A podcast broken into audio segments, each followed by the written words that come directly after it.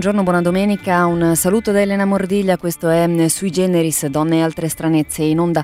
Tutte le domeniche dalle 3.35, ora sono le 15.37, quindi dopo il GR delle 10.30 andiamo avanti fino alle 16.30, oggi in diretta dallo studio 3 di Via Ollearo, i nostri riferimenti, quindi diretta chiocciola popolarenetwork.it per le vostre mail, 331 per sms e telegram. Non sono in studio da sola, non lo sarò mai se tutto andrà come deve andare in questa stagione di Sui Generis, in questa nuova seconda stagione di Sui Generis. Sono con la mia co-conduttrice a cui do subito il benvenuto, è la nostra Raffaella Tallarico. Ciao Raffaella. Ciao, buongiorno a tutti gli ascoltatori e le ascoltatrici. Eh, io eh, sono qui in Radio Popolare per fare uno stage, eh, sono una praticante giornalista e frequento la scuola a Torino. E allora con Raffaella ci siamo chieste per preparare questa puntata, siamo, abbiamo ragionato molto, abbiamo parlato molto, abbiamo ragionato molto e avevamo anche pareri discordanti su alcune cose, poi ci siamo rincontrate, insomma abbiamo fatto dei percorsi veramente lunghi e tortuosi per arrivarvi a parlare nella puntata di oggi di sorellanza e di reti femminili e anche eh, di quando queste reti non ci sono, di quando mancano, del perché non ci sono, perché eh, molte donne sviluppano esse stesse delle eh, idee idee sessiste perché il patriarcato diventa uno strumento anche contro di noi e contro le nostre stesse reti. Questi percorsi ci hanno portato anche attraverso libri e mm, ci sono solo due passaggi che, che vi voglio leggere così per cominciare, per introdurre l'argomento perché veramente le fonti sono tantissime, inesauribili per fortuna diciamo anche. Il primo libro da cui abbiamo preso un passaggio è mm, vabbè, un testo imprescindibile, il secondo di, eh, sesso di Simone de Beauvoir mm, e, e qui si legge eh, questa frase. Le donne, tranne in certi congressi che restano manifestazioni astratte, non dicono noi, gli uomini dicono le donne, le donne si designano con questa stessa parola, eh, ma non si affermano autenticamente quali soggetti. I proletari hanno fatto la rivoluzione in Russia, i neri ad Haiti, gli indocinesi si sono battuti in Indocina, l'azione delle donne non è mai stata altro che un movimento simbolico e se hanno ottenuto ciò che gli uomini si sono degnati di concedere e niente di più, non hanno strappato niente, hanno ricevuto. Il fatto è che non non hanno i mezzi concreti per raccogliersi in un'unità in grado di porsi opponendosi. Le donne non hanno un passato, una storia, una religione, non hanno come i proletari una solidarietà di lavoro e di interessi e più oltre leggo, eh, le donne vivono disperse in mezzo agli uomini, legate ad alcuni uomini, padre o marito, più strettamente che alle altre donne, e ciò per i vincoli creati dalla casa, dal lavoro, dagli interessi economici, dalla condizione sociale. Questo era secondo Sesso scritto nel 1949 e così è uno spunto che però può essere interessante. Da lì facciamo invece un eh, lunghissimo balzo in avanti per arrivare a un libro che è uscito l'anno scorso, un libro di cui io mi ripropongo sempre di parlarvi ehm, troverò il modo di, di, parlarne. Si intitola Odio gli uomini, è un titolo che ha spaventato moltissime persone, soprattutto uomini, ma invece eh, il pamphlet è veramente interessante, è un piccolo libro pieno di spunti interessanti di Pauline Harmanage, una um, scrittrice francese, e lei, tra le altre cose che scrive, scrive i nostri momenti tra ragazze vengono scherniti e disprezzati dagli uomini, come se per definizione non fossero altro che l'espressione, l'espressione di una frivolezza femminile, come se bere whisky giocando a poker fosse un'attività intellettualmente molto più impressionante. Ma questi momenti non sono sciocchi e sono tutt'altro che inutili. I nostri circoli della maglia, i nostri pigiama party sono importanti e meravigliosi perché la solidarietà tra donne non è mai frivola, è sempre politica. E allora un altro spunto interessante con cui possiamo introdurre questa ricca e impegnativa puntata che abbiamo eh, scritto con eh, Raffaella Tallarico. Eh, Raffaella, abbiamo delle ospiti che ci verranno a dare una mano affrontando gli argomenti in modo diverso.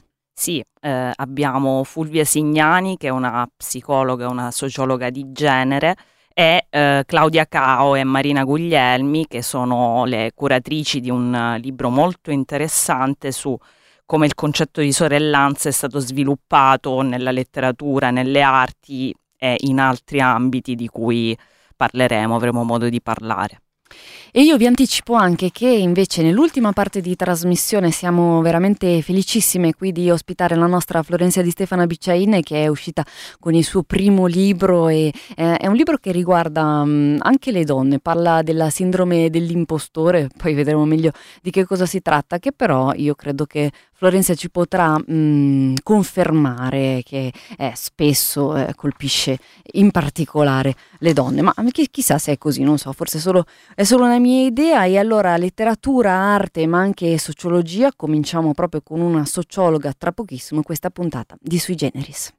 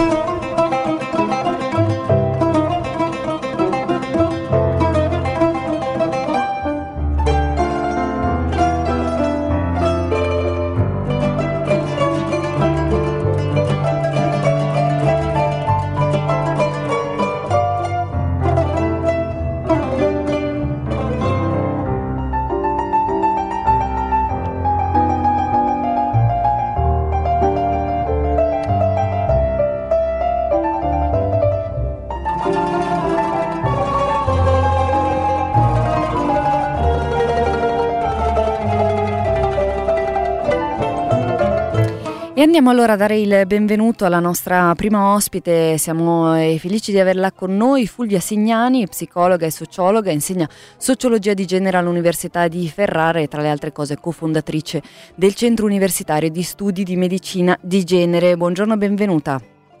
Buongiorno a voi tutti e grazie dell'invito. Mi È un piacere. piacere essere ospitata in questa trasmissione. La ringrazio, la, la, la, ringraziamo. E allora, professoressa, noi vorremmo cominciare questa chiacchierata con lei da un, un fatto che ci è fornito eh, dalla cronaca e che adesso ci racconta Raffaella. Prego, Raffaella. Sì, è un uh, articolo, un'intervista al professor Barbero, un noto storico, eh, mh, sulla stampa del 21 ottobre eh, la domanda dell'intervistatrice era mh, mm, appunto le donne faticano tanto non solo ad arrivare al potere ma anche ad avere pari retribuzione o fare carriera, eh, come mai? E, mh, mm, la risposta che ha mm, scatenato mh, insomma una polemica sui social eh, prendo il, il, passo più eh, interessante di fronte all'enorme cambiamento di costume degli ultimi 50 anni viene da chiedersi come mai non si sia più avanti in questa direzione. Ci sono donne chirurgo, altre ingegnere e via citando, ma a livello generale siamo lontani da un'effettiva parità in campo professionale. Rischio di dire una cosa impopolare qui arriva la nota dolente, ma vale la pena di chiedersi se non ci siano differenze strutturali tra uomo e donna che rendono a quest'ultima più difficile avere successo in certi campi è possibile che in media le donne manchino di quell'aggressività, spavalderia e sicurezza di sé che aiutano ad affermarsi? Credo sia interessante rispondere a questa domanda. Non ci si deve scandalizzare per questa ipotesi, nella vita quotidiana si rimarcano spesso differenze fra i sessi e c'è chi dice se più donne facessero politica la politica sarebbe migliore. Ecco, secondo me, proprio per questa diversità tra i due generi e appunto eh, io e Elena volevamo avere anzitutto un parere dalla professoressa Signani su queste parole. Beh, intanto a differenza di quel che ci si possa aspettare, io sono a ringraziare il professor Barbero perché ci dà l'opportunità di dimostrare come una persona, pur molto colta, se non ha avuto modo nel percorso eh, didattico, nella sua vita, di eh, incontrare e approfondire quella che è l'educazione di genere, si trova sprovveduto. Infatti lui stesso nell'intervista dice parlo da cittadino che si interroga sul tema, cosa che auspichiamo non debba succedere più davvero, perché eh, è un tema, quello del genere, Silvia Gherardi usava una metafora che mi piace molto, è come noi fossimo un pesce dentro l'acqua, il genere è l'acqua, è tutto per noi e dobbiamo concettualizzarlo, capirlo per arrivare poi a gestirne gli effetti. In effetti tra uomini e donne ci sono problemi strutturali, ma sono problemi strutturali della società che divide gli uomini e le donne in una situazione che viene proprio denominata segregazione di genere, quindi un fenomeno che fa sì che le donne vengono relegate in determinati spazi. Ricordo che fino agli anni 70 le donne non potevano guidare autobus, non potevano essere presidi di scuola media, allora così si chiamava, avevano tutta una serie di divieti, beh non potevano essere giudici, ricordiamoci, quindi queste sono situazioni di segregazione molto evidenti. E dall'altra parte c'è una eh, necessità di rendere consapevoli tutti che la segregazione di genere porta a far sì che gli uomini siano nei luoghi a loro deputati, decisionali di potere, le donne impedite in questo. Mm, come si crea questa situazione? Già Durkheim aveva approfondito quanto incide nella nostra vita la socializzazione primaria, cioè quello che noi apprendiamo fin da piccoli non rendendocene conto più di tanto, passano eh, norme, passano abitudini, passano modi di dire, di fare, di pensare senza che ci sia un momento di vera educazione. E a volte l'educazione poi segue la socializzazione di genere conformandosi a quelle che sono le norme della società, quindi se non c'è mai un momento in cui eh, si ha la fortuna di incontrare chi fa riflettere una autrice che io amo molto, che è Belux, che, eh, di cui consiglio un volume tradotto in italiano, Insegnare a trasgredire, parla proprio del posizionamento, cioè tutti noi e tutte noi dovremmo lavorare sul nostro posizionamento nei confronti del tema genere. Questo farebbe sì che non si incappa in questi eh, incidenti di percorso, di interpretazione di quelle che sono le situazioni eh, strutturali della società. Sentivo che eh, avevamo eh, proprio citato Simone de Beauvoir che dice che le discriminazioni sociali producono nelle donne effetti morali ed intellettuali così profondi che potrebbero essere interpretati sbagliando come causa della natura e questo proprio che è stato portato ne è un esempio formidabile. E in questo eh, fenomeno di eh, segregazione di genere eh, esiste anche, e sembra incomprensibile, ma eh, diciamo, approfondendolo capiamo la profonda natura di una scelta autolimitata da parte delle donne stesse, proprio per un'incorporazione delle istanze maschiliste pervasive. E quindi vengono assorbite in più momenti della vita queste situazioni in cui non so, l'ambizione non viene considerata così adatta alle donne, eh, essere diciamo, motivate ad un'indipendenza sociale non è considerata tanto adatta, ma non lo dice nessuno con le parole, lo fa capire, lo, lo si intuisce, eh, si mh, trovano situazioni di reti sociali che confermano questo e che fanno sì che poi non ci siano ambizioni parimenti misurabili tra uomini e donne. Questo frena anche molto l'ascesa sociale delle donne, oltre a trovare impedimenti oggettivi ed effettivi nel poter entrare in una situazione eh, decisionale. Ricordo che eh, la legge recente della eh, 50-50 nei, eh, nei, consigli di amministrazione ha fatto sì che poi eh, si riducesse eh, il numero delle persone che entravano nei consigli di, di, amministrazione a tre, così c'erano due uomini e una donna, è diventata una situazione frequente, cioè c'è sempre anche un po' trovare la, il piccolo inganno per poter, poter poi riprodurre la stessa situazione decisionale mm. che vede gli uomini prevaricare sì. sulle donne. Sì, sì, sì. E, mh, veniamo ai rapporti proprio invece tra le donne, quindi la domanda a questo punto è in che modo questi schemi patriarcali nei quali noi eh, viviamo eh, quotidianamente si riflettono poi nei rapporti tra le donne? Eh beh, tra le donne noi, eh, sentivo prima parlare di sorellanza, noi ci aspetteremmo logicamente un rapporto di sorellanza, di solidarietà, di eh, incitare l'una l'altra, di essere anche soddisfatte dei traguardi raggiunti. E non è così.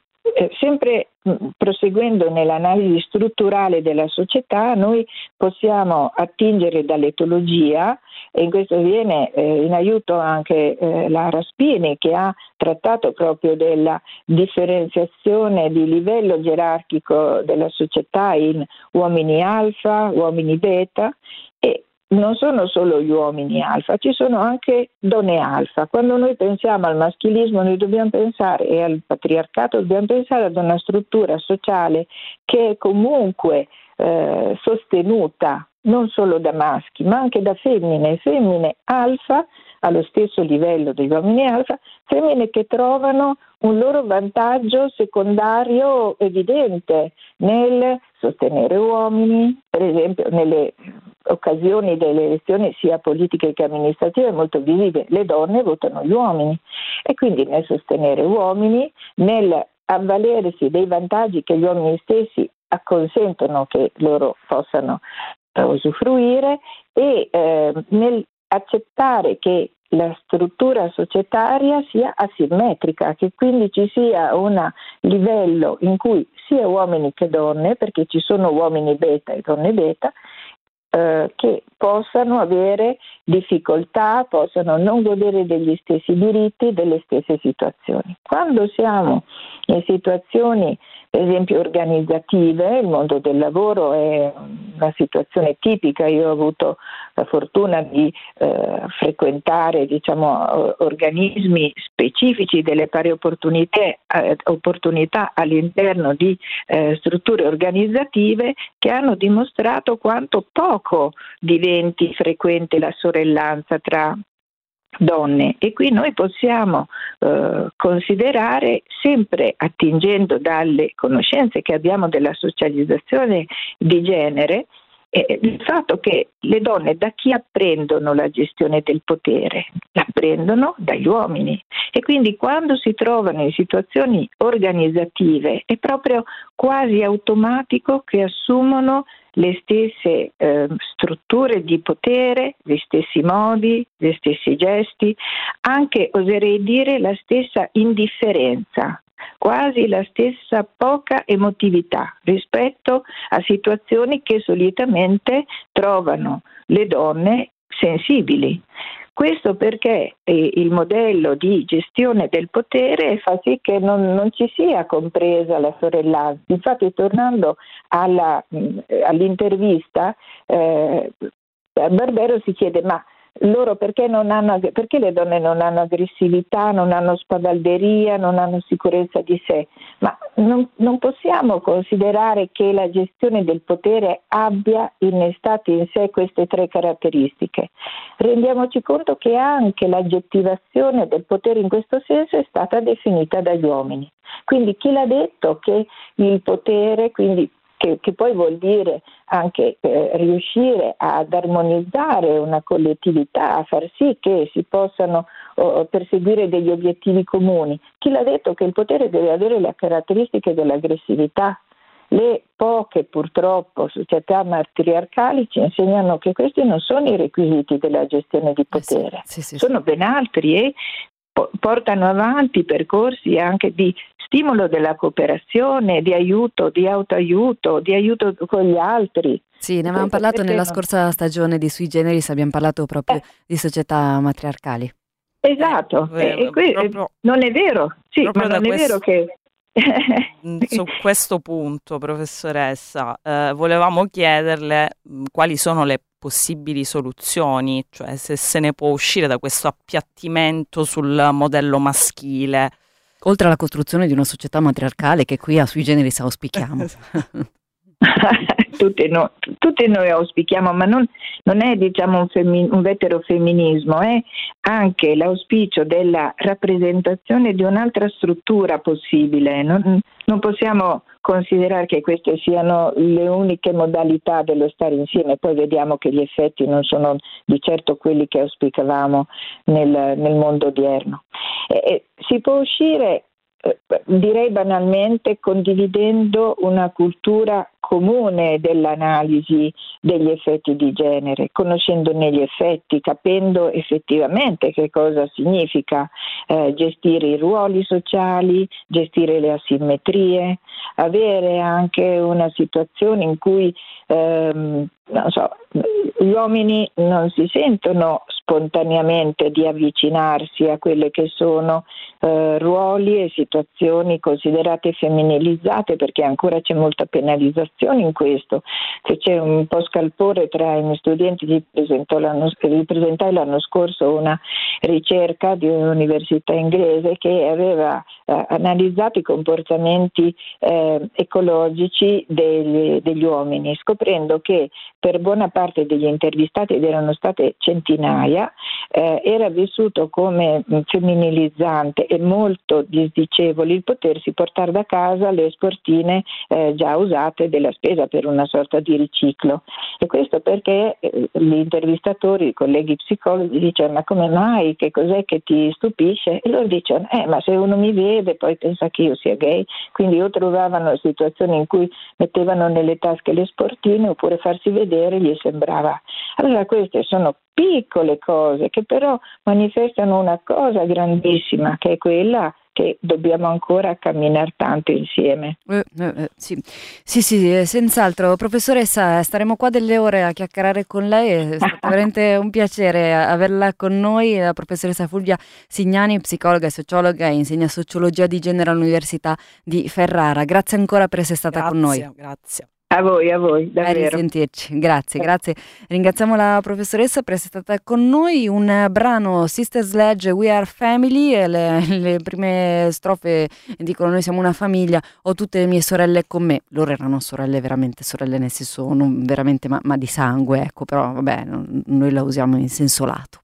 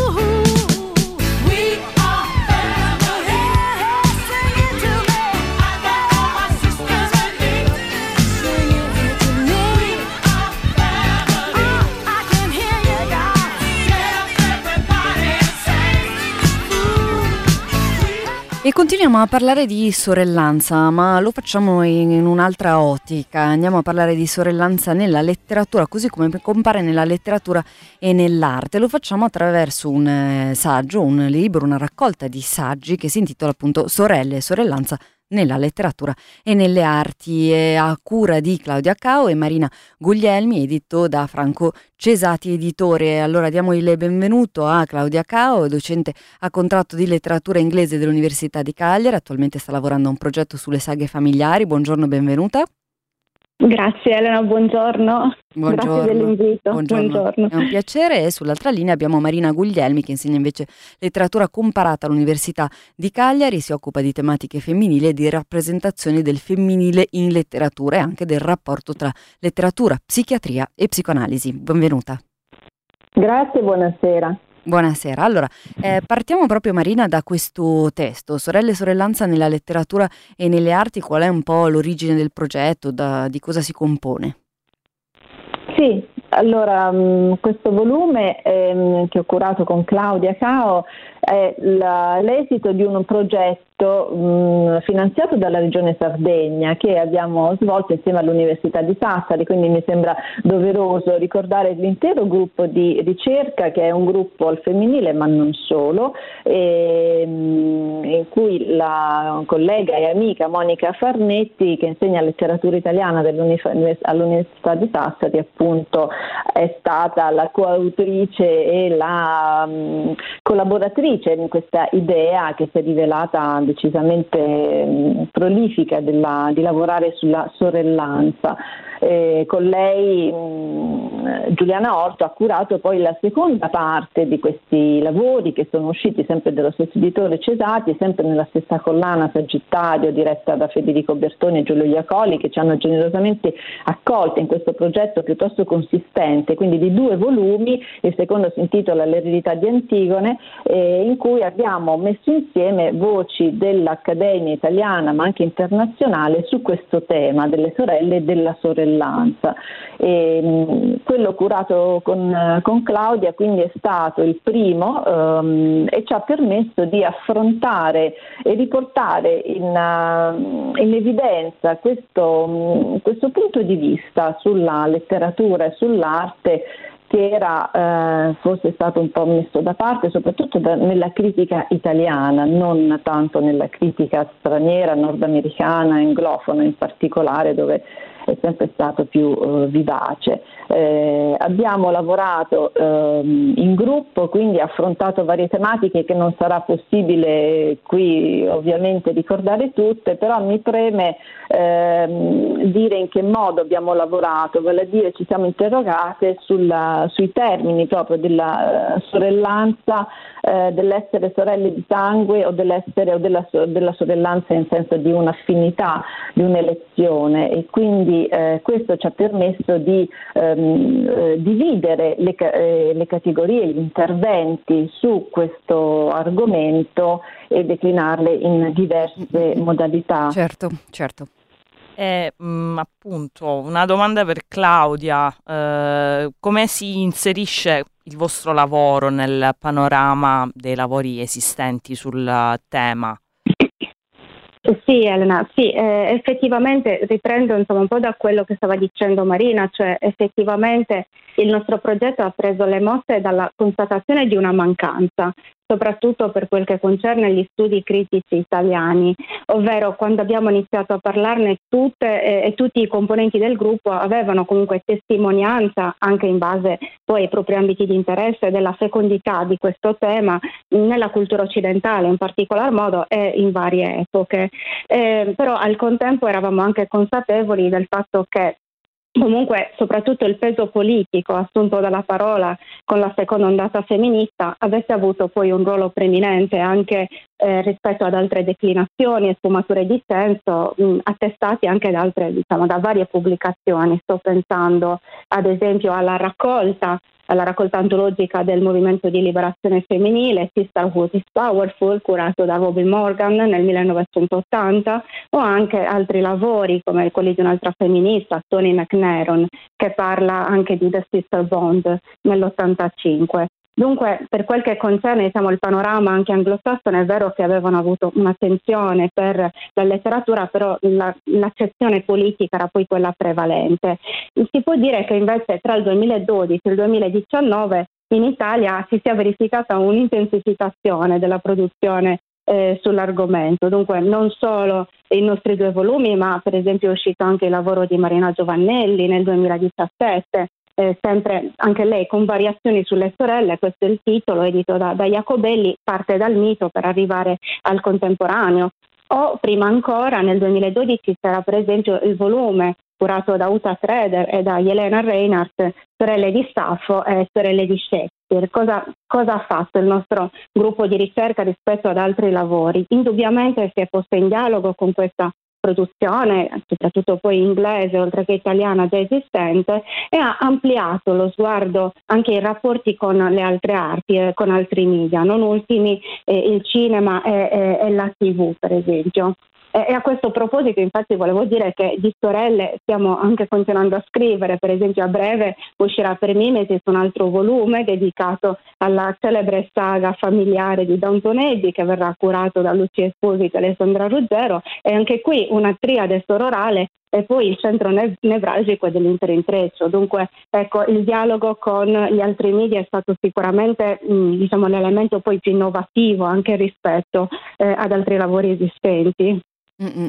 E insomma, sia io che Raffaella Tallarico, che qui in studio con me a fare la conduzione di questa puntata di Sui Generis, siamo rimaste affascinate anche da tutto l'aspetto legato alla letteratura. La, la letteratura ha giocato indubbiamente un ruolo cardine, si legge nell'introduzione al volume, di catalizzazione di paradigmi e modelli sul piano estetico e sociale. Allora, eh, Claudia Cao, io mh, mm, rimarrei con lei a, a parlarne, parliamo proprio di letteratura, proviamo a vedere i percorsi temporali che voi avete trovato e che avete anche creato, magari anche con qualche esempio. Sì, sì, allora gran parte del nostro lavoro eh, si è focalizzato sicuramente sull'esame della produzione letteraria e ha seguito questo filo conduttore della sorellanza sin dal mito, anche con l'intento di illustrare come la letteratura poi abbia contribuito con i suoi schemi narrativi a fissare nell'immaginario collettivo questo rapporto tra sorelle. Per esempio Monica Fernetti osservava nell'introduzione al secondo volume che per esempio nel mito classico, quello tra sorelle, è stato un legame che si è espresso principalmente nella sventura, nelle difficoltà, pensiamo eh, ad esempio ad Antigone Ismene, Anne e e al contempo, sempre nel mito, è invece una sorellanza non di sangue, ma questa volta simbolica e elettiva che ha legato comunità femminili autonome, indipendenti come quelle delle Amazzoni che poi hanno ispirato la riflessione femminista eh, dall'Ottocento in poi. O ancora pensiamo al triangolo sororale, spesso contaminato da invidia, da competizione, per, soprattutto per la conquista di un uomo, di un altro oggetto, del desiderio, che, eh, che, poi appunto anche lì ha preso le mosse dal mito ovidiano di amore e psiche e poi è passato attraverso le varie versioni di Cenerentola o ancora che ritorna nel King Lear shakespeariano e, e, ehm, man mano che appunto abbiamo esaminato perciò eh, le varie sfumature di senso assunte da, da, da, questo, da, questo, termine ci siamo resi conto come sorellanza vole, volesse dire eh, so, soprattutto supporto e alleanza sia nel quotidiano sia nel percorso di affermazione artistica o anche valorizzazione reciproca, complementarità o anche relazione di interdipendenza in cui si forma e si delinea l'identità di ciascuna. Per esempio pensiamo alla sorellanza in Jane Austen o in Piccole Donne o pensiamo anche alla quadrilogia di Elena Ferrante.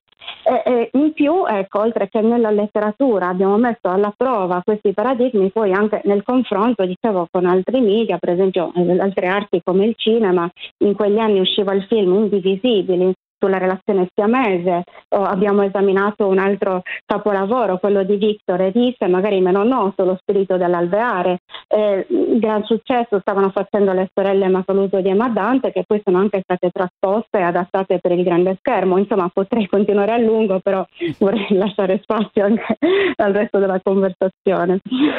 Sì, grazie. E poi a uh, Marina Guglielmi. Ehm, appunto ci sono luoghi che innescano, favoriscono e fondano la, la sorellanza. Lei mm, ci ha anche scritto un libro, un saggio meglio, Marina. Sì, ehm, c'è un legame interessante fra lo studio dei, dei luoghi, degli spazi che fa, rientra in quel eh, settore della geocritica oggi molto seguito e, e la, ehm, l'individuazione della sorellanza proprio come una costruzione eh, di una affinità, di una solidarietà, sempre all'interno di quella ambivalenza di cui abbiamo parlato, del, di un rapporto sororale che è fatto di costruzione costruzione dell'identità di solidarietà, ma al tempo stesso anche di conflitto e di rivalità, quindi diciamo, è un, un, uh, un nesso importante e complesso e che noi abbiamo cercato di studiare al di là del rapporto più, cons- più studiato, più consolidato nella critica, che è quello del rapporto madre-figlia sostanzialmente. Questi spazi che creano la sorellanza sono rappresentati in uh, varie opere letterarie cinematografiche, teatrali, insomma uno in particolare che mm, posso citare, a cui ho dedicato un, un saggio, è quello del ehm, volume di Valeria Parrella, Lo spazio bianco, e del film omonimo tratto da Francesca Comencini che eh, essendo ambientato proprio in uno spazio di eh, gestazione prenatale, diciamo eh, in un ospedale, crea una uh, proiezione esterna di quello spazio gestionale eh, che è il corpo della donna nell'attesa del figlio e che viene poi identificato invece in uno spazio ospedaliero, clinico, quindi problematico, eh, in cui le donne si ritrovano loro malgrado costrette a eh, gestire questi rapporti sororali che lì nascono da un, un criterio di emarginazione e di sofferenza prima di tutto, ma che si possono trasformare, si trasformano effettivamente nel romanzo nel, e nel film in una ipotesi invece di resistenza, resistenza prima di tutto alla morte del figlio in, in incubatrice, ma anche di una resistenza eh, fe, tutta femminile e tutta solidale proprio alla, all'emarginazione ed è a mio avviso interessante in, in rintracciare questi spazi della sorellanza in cui è possibile eh, costruire dei nessi e questi nessi vengono raccontati dalla letteratura e dall'arte in maniera particolarmente suggestiva e la Parella poi è particolarmente attenta, Valeria Parella a queste tematiche, anche poi nel romanzo successivo al Marina più recente, ambientato nel carcere di Nisida, non a caso eh, nuovamente si crea una sorellanza all'interno di un'altra eterotopia, direbbe Michel Foucault, cioè di uno spazio separato dal, da, dagli altri spazi, che è appunto il carcere minorile in cui l'insegnante donna e un'allieva, diciamo una ospite del carcere, e instaurano un rapporto molto particolare di grande sorellanza, di grande affettività. Quindi questo può essere uno degli esempi più eh, pregnanti, ma eh, la letteratura attualmente è veramente densa di, di questo, tant'è vero che con, con, Claudia anche ci siamo interrogati, abbiamo lavorato sulla presenza all'ultimo strega di romanzi eh, buona parte incentrati proprio sul tema sororale, appunto ce n'era una, una quantità interessante. Eh, ecco. È un buon segno, è un buon segno. E allora queste sì. sono solo alcune delle cose che si ritrovano in questo interessante e veramente densissimo volume Sorelle e sorellanza nella letteratura e nelle arti, uno di quei libri con l'indice dei nomi eh, che sono sempre più rari purtroppo, ma che sono eh, insomma mm, preziosi a questo punto. Io ringrazio moltissimo le curatrici di questo volume che sono state nostre ospiti, Claudia Cau e Marina Guglielmi. Grazie per essere state con noi. Grazie, grazie a voi. Grazie. grazie. A risentirci. A risentirci e andiamo verso gli ultimi dieci minuti di trasmissione. Ci andiamo con un brano che mh, mm, è, è, strano che, che, passi io, insomma, per chi un, un minimo eh, se sente quello che, che mando, ma eh, che secondo me è Raffaella, quindi condivido la responsabilità con te, cara Raffaella, eh, si sposava bene con i temi molto, della trasmissione. Molto, molto, bene. E secondo me lo apprezza anche la nostra prossima ospite, eh, perché lei sì che ha gusti, insomma, mh, mm, si occupa di musica.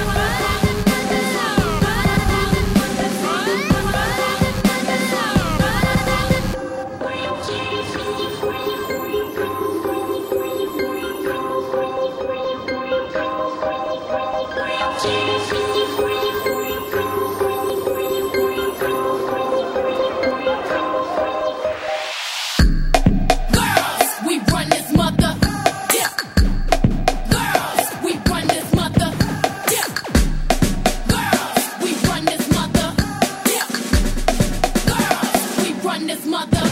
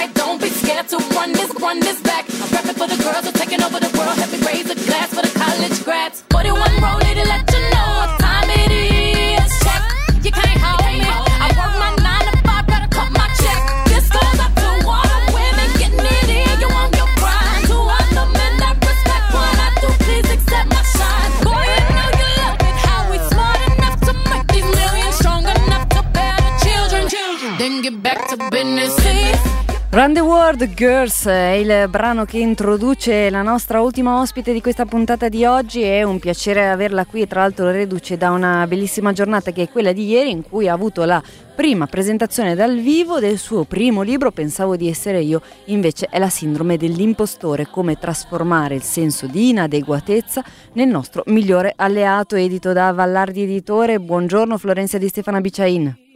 Buongiorno, buongiorno Elena, buongiorno alle ascoltatrici e agli ascoltatori, molto felice di sentirti. Eh, anche noi siamo felici e tanto congratulazioni per questo libro e io partirei proprio dal titolo, che cos'è la sindrome dell'impostore? È una sindrome dei, che si è diciamo, molto molto ipotizzata nei nostri tempi, è frutto di uno studio degli anni 70 di due psicologhe, psicoterapeute statunitensi che avevano condotto questa ricerca su 150 donne professioniste in vari settori, in vari ambiti e hanno constatato già allora che più la competenza di queste, di queste professioniste, maggiore era la preparazione, le capacità, il livello anche no, di posizione all'interno della, della, scala sociale o in generale del proprio lavoro, eh, cresceva, maggiore era il loro senso di inadeguatezza, il loro sentirsi sempre in, in discussione di non meritare ciò che avevano ottenuto e che prima o poi qualcuno più intelligente, più preparato, più grande di loro le avrebbe smascherate per quello che effettivamente erano, secondo loro, ovvero delle impostore, no? delle persone che imbro- stavano imbrogliando e che non meritavano niente. Ecco, da questa ricerca poi, ehm, quasi 40 anni dopo, siamo, siamo qui perché? Perché ehm, per tanti fattori diversi, diciamo, che quindi magari in questa ricerca non erano tenuti in considerazione, ci ritroviamo ad avere tantissime persone, soprattutto donne, ma non solo per la verità, che soffrono di questo enorme senso di inadeguatezza, di non meritare nessun successo, ma dal, dal più piccolo al più grande, dal 9 in matematica fino al premio Nobel, insomma, e non c'è una distinzione anche qui di, eh, di realizzazione o di scala sociale, è proprio una questione di non sentire di non meritare ciò che si ha eh, e di dover um, rendere conto costantemente agli altri, di eh, essere meritevoli di, di valore, di considerazione, anche di amore in alcuni casi di ehm, di affetto, per cui è una sindrome che colpisce moltissime persone in, in tutto il mondo e forse valeva la pena insomma, parlarne. Mm-mm, senti, da un punto di vista femminile a me ha fatto venire un po' in mente il libro di Rebecca Solnit, Gli uomini mi spiegano le cose, perché credo che, certo, la, che sia abbastanza certo. esatto, connesso. E allora ti vorrei chiedere qualcosa di più, dato che anche tu ti occupi di questioni di genere, eh, qualcosa di più proprio sulle, sulle, donne, anche magari a partire dalle domande che so che ti sono arrivate ieri sera alla presentazione, se qualcuna ti ha fatto qualche domanda su questo, su questo particolare aspetto. Sì, evidentemente è un libro che naturalmente vuole essere il più ampio possibile, nel senso che è evidente che per tanti fattori ehm, la, questa sindrome dell'impostore, che tra l'altro ci tengo a dirlo, non è una, non è una malattia, perché la parola sindrome a volte è fuorviante, certo. no? è patologizzante, invece è semplicemente una declinazione del nostro animo che può coinvolgerci, è un fenomeno ecco, che può eh, coinvolgerci i, solo in alcuni momenti della vita, per esempio, non sempre, o solo in alcuni ambiti della stessa. Quindi magari in quello professionale oppure in quello personale, diciamo affettivo, eccetera. Um, ne soffrono tante persone, non solo le donne, ma soprattutto quelle che sono eh, categorie di persone in cosiddetta condizione di svantaggio, no? categorie sottorappresentate, quindi anche eh, le persone migranti, quindi anche le persone non bianche, le persone della comunità LGBTQIA, in generale chi si sente a dover eh, nel proprio contesto quotidiano dimostrare costantemente senso di appartenenza, di meritare di essere lì, quando magari um, è, un, è un sistema stesso che non è stato neanche preposto per poter accogliere persone come queste. Mi spiego meglio, in particolare perché le donne, perché per, insomma lo sappiamo benissimo, non c'è bisogno di, di raccontarlo ormai, eh, dalle disparità salariali ai, alle politiche di welfare che sono eh, completamente sbilanciate, privilegiando uomini anziché donne, insomma per le donne è molto difficile in questo momento eh, non solo ricoprire posizioni ai vertici in qualsiasi tipo di lavoro, ma in generale ricoprire delle posizioni no? ehm, di lavoro. Questo perché? Perché molte volte e, e, ti citerò il caso di cronaca insomma, di questi giorni, no? le parole dello storico Alessandro Barbero che hanno fatto molto, molto discutere. Secondo me ehm, lì si è anche un po' spostata la questione, nel senso che evidentemente lui ha detto cosa, qualcosa che è abbastanza infelice diciamo, nel, nel modo, però è, è, quello che lui dice è sostanzialmente lo specchio della nostra società. Se ehm, le donne o in generale delle caratteristiche che vengono associate, ecco diciamo così generalmente, alle donne, donne, che sono quelle della cura, dell'empatia, della gentilezza, eccetera, eccetera, che sappiamo non essere più così, no? È uno stereotipo, però mm-hmm. mh, te, mh, tengo, tengo, il punto. Mm-hmm. Esatto. Se, se queste caratteristiche qui vengono considerate dei difetti, vengono considerate dei problemi, vengono considerate qualcosa per cui non si è degne di ricoprire, ricoprire incarichi importanti nel lavoro, ecco che qui forse il problema non sono le donne in questo caso, ma forse un sistema che reputa questo un certo. problema, che reputa questo un, un sì, difetto. Sì, e quindi tantissime donne si ritrovano a eh, tante volte, ancora una volta, colpevolizzarsi per essere come sono e non capire con lucidità che forse è anche un loro contesto sociale quello che non le premia mai. Il problema è che, per concluderti il pensiero, se tu passi una vita dalla scuola alla famiglia, al posto di lavoro, al tuo partner o alla tua partner, a farti dire che non vali abbastanza, che non puoi aspirare a quel posto, che non è il posto per te, che non te eh lo certo, meriti. Poi la sindrome dell'impostore credi, no? ti viene di sicuro. e allora Florencia ci dà anche delle um, consigli, soluzioni anche a partire dalla tua esperienza per, per affrontare questo problema. Pensavo di essere io invece la sindrome dell'impostore, come trasformare il senso di inadeguatezza nel nostro migliore alleato, edito da Vallardi Editore e l'autrice è la nostra Florenza di Stefana Bicciain. Grazie Florenza per essere stata con noi. Grazie a te Elena, un abbraccio. Ciao, ciao, ciao un abbraccio. E noi siamo arrivati alla fine di questa puntata di Sui Generis. Grazie mille Raffaella Tallarico per essere Grazie stata con me. Te, Elena. A risentirci. Una buona domenica a tutte e a tutti. Ciao.